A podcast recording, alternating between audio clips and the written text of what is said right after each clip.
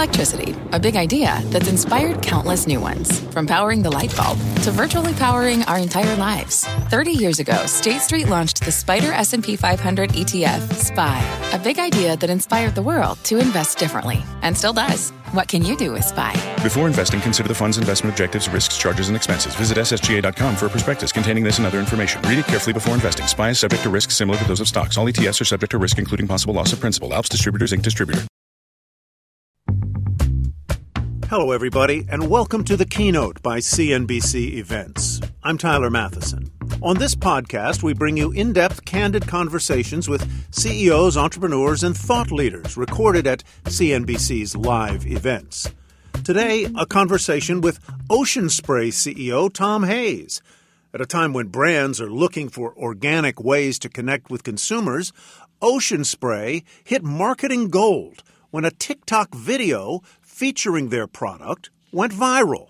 Tom Hayes joined me at CNBC's Evolve Summit on November 10th, 2020, to talk social media, climate change, and how this 90 year old legacy brand keeps up with changing consumer tastes, even as it prepares for its busiest time of year Thanksgiving.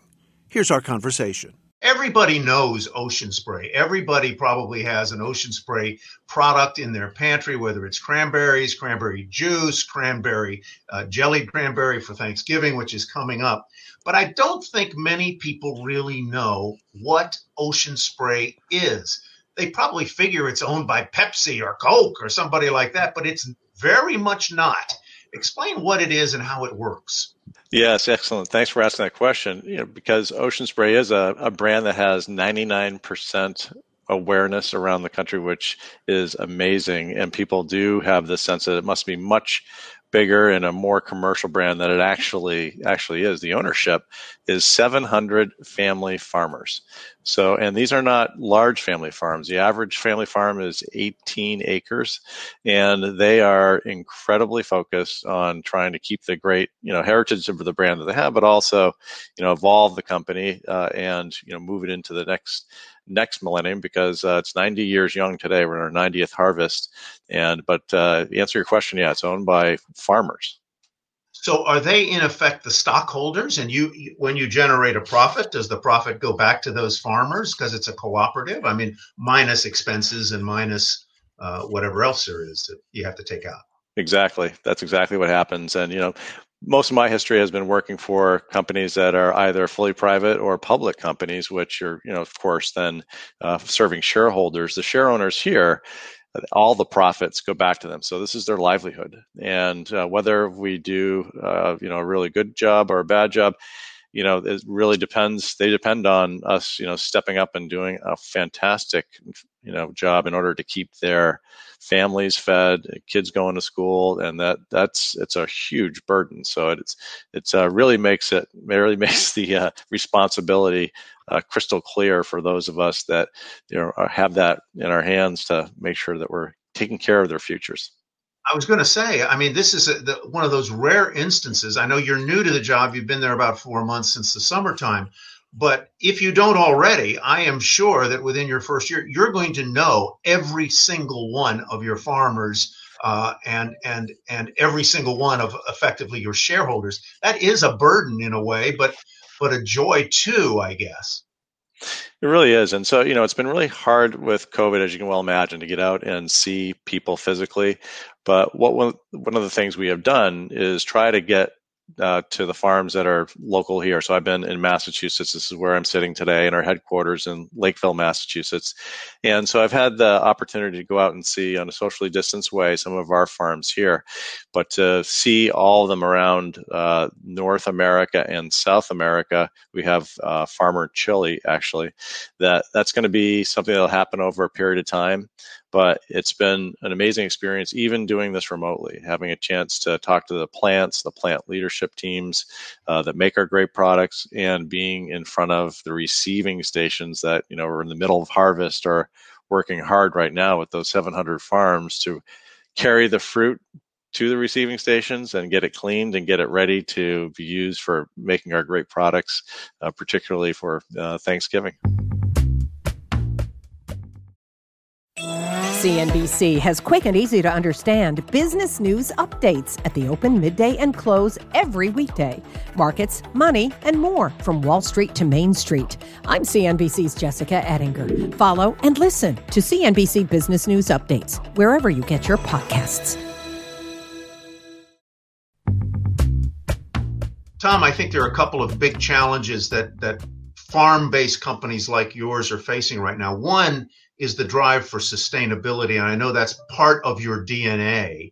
Uh, but also, there's climate change. I was speaking to a, a I was on a charity thing on Saturday night for a, a, where a wine expert was talking, and he was talking about how climate change has absolutely shaken that business and also broadened it because places that used to be impossible to grow good grapes now can.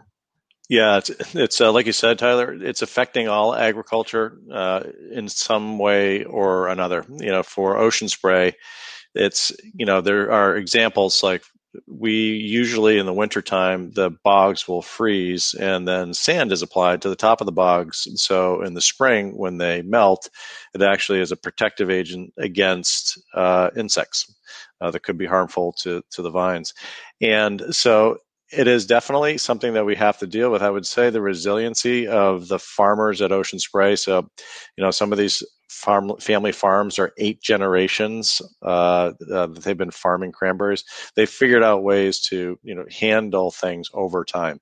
And so, more recently, there have been a lot. It's been a lot of work done on laser leveling to make sure that the bogs are absolutely level so we maintain the right water supply. So if there's water issues which we had some this year in southeastern massachusetts that those are you know making sure that they're very efficient bogs. We've also done a lot to make sure that everything that we do is eliminating any sort of waste or impact on the climate and on impact on the environment uh, one of the things you mentioned uh, as it relates to Ocean Spray's experiences, we are a sustainable crop. We were actually verified by the Sustainable Agriculture Initiative as the first sustainably grown crop in the world, and that's a, uh, a pretty pretty uh, awesome achievement for the team. But they know that they can go further, and they're going to continue to because it is it is with us. Climate change is with us before we get to some, one of the initiatives that you are now leading, which is new products, new lines uh, in in the in the beverage area, I want to just remark on something that seems amazing to me. You said you had 700 farms, average acreage of about 18 acres, I think you said, and you guys for the holiday season will harvest and use a hundred billion cranberries, and you will sell something like 59 and a half million cans of cranberry sauce. Those farms have to be damn productive. they do, they do, and you know, over the years they have continued to make improvements, and the yield has improved on farms dramatically. And using whether it's ag tech, you know, uh, as of you know, sort of recent times, or just getting smarter about you know the business over the you know many years that they've been growers. There's there's a lot that goes into harvesting all those berries, and it happens you know once a year. It's not something that is that is uh, happening throughout the year, and it, so it kind of collapses during a a, very short period of time, and they do have to be very efficient. Uh, but it's you know we were part of that Norman Rockwell Rockwell painting of you know Thanksgiving with cranberry sauce on the middle of the table. We have a high responsibility, and uh, you know to make sure that uh, families around the world you know, can experience the joy of the holidays, and that that uh, is uh, no small feat for sure. CNBC has quick and easy to understand business news updates at the open, midday, and close every weekday. Markets, money, and more from Wall Street to Main Street. I'm CNBC's Jessica Ettinger. Follow and listen to CNBC Business News Updates wherever you get your podcasts. Of the things I want to get to two more things, and, and obviously uh, the, the last one is really fun. Uh, you, when you came in, there was a kind of a skunk works called Lighthouse, uh, which was really a development black box out of which new products are coming. And I want you to tell us about that, including this one I have right here, which is called Carry On. It is a sparkling cold beverage with CBD in it to, uh, I guess, make me calmer, help my pain Here's Atoka, which is an herbal tonic, a uh, it's a calming blend. It says right there. I don't if you can see the uh, the thing, but you've got a lot of lines of things. And here is Sunny off offense offense, uh, which is a, a, a dietary supplement of some sort. Why these products? Why now? And and who's going to buy them? Yeah, so so any brand marketer will know that uh, having the the huge benefit of a brand that has awareness like Ocean Spray does, of 99% brand awareness, uh, is just the start. You have to continue to keep the brand relevant, and the way that you do that is through innovation. Whether it's you know innovating with new products like you just mentioned, or renovation of the base brand, it's absolutely critical to stay in the forefront what we've been doing uh, at Ocean Spray is transitioning the company from just cranberry centric to health and wellness consumer centric. So those products that you mentioned, Tyler, are all along the lines of trying to make consumers healthier, but using cranberries as a base ingredient. And so we did establish an innovation center uh, called the Lighthouse in downtown Boston. Uh, there aren't people traveling to that office now with, with COVID. However, the work continues remotely, and they are doing a wonderful job of bringing new ideas to customers and testing these with consumers. So the Carry On beverage is a CBD beverage that is in test market.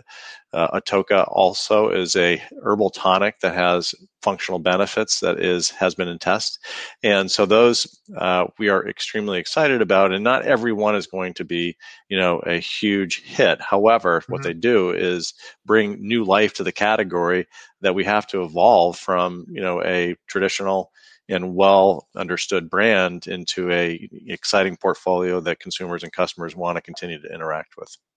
Yeah, and I and I note on here before we move on to the last question that that this doesn't really use the Ocean Spray brand. These are their own standalone brands, and you'll you'll develop them that way. Now I want to hear about your new best right. friend Nathan, uh, the Idaho potato worker, who uh, famously on a TikTok video was seen skateboarding to work after his truck broke down, uh, chugging a a, bottle of cranberry juice from Ocean Spray and lip syncing to Dreams by Fleetwood Mac. That was my youth, Tom. How did this come about? This was marketing gold for you all. yeah, and it was my youth too, by the way. And so uh, it was it was really amazing. So the I'll, i should start by saying, you know, we saw this, you know, sort of uh, through somebody sending a text saying, "Hey, look, have you seen uh, Nathan and he's skateboarding, doing exactly that, drinking our product, and you know, really just uh, overcoming adversity." So as we looked at it as a team. We said, boy, this is just so nice right now in this time where everybody's looking for just rays of hope and positivity. Uh, his car broke down, had 300 some odd thousand miles on it. Occasionally the battery would break down. And so he had to get to work.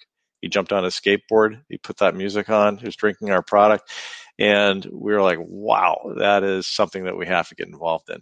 You know, it was just so special. So we uh, decided that, well, how can we help? And we decided at Ocean Spray, one of the things we want to do is recognize that, you know, people like our farmers just work through work through issues and we wanted to celebrate that and so we got him a cranberry red pickup truck because his car broke down so we get him new transportation and we thought it was a nice thing to do, and we just wanted to be involved in the moment and celebrate his uh, resilience. We had no idea that it was going to explode the way that it did, and it was uh, it was really nice to see that it brought so much joy to so many people's lives around the world. That was Tom Hayes, CEO of Ocean Spray. He joined me at CNBC's Evolve event on November 10th, 2020. The keynote is produced by the CNBC events team. For more information about upcoming CNBC events and how you can join us, visit CNBCEvents.com. I'm Tyler Mathisen. Thanks for listening. CNBC has quick and easy to understand business news updates at the open, midday, and close every weekday. Markets, money, and more from Wall Street to Main Street. I'm CNBC's Jessica Ettinger. Follow and listen to CNBC Business News Updates wherever you get your podcasts.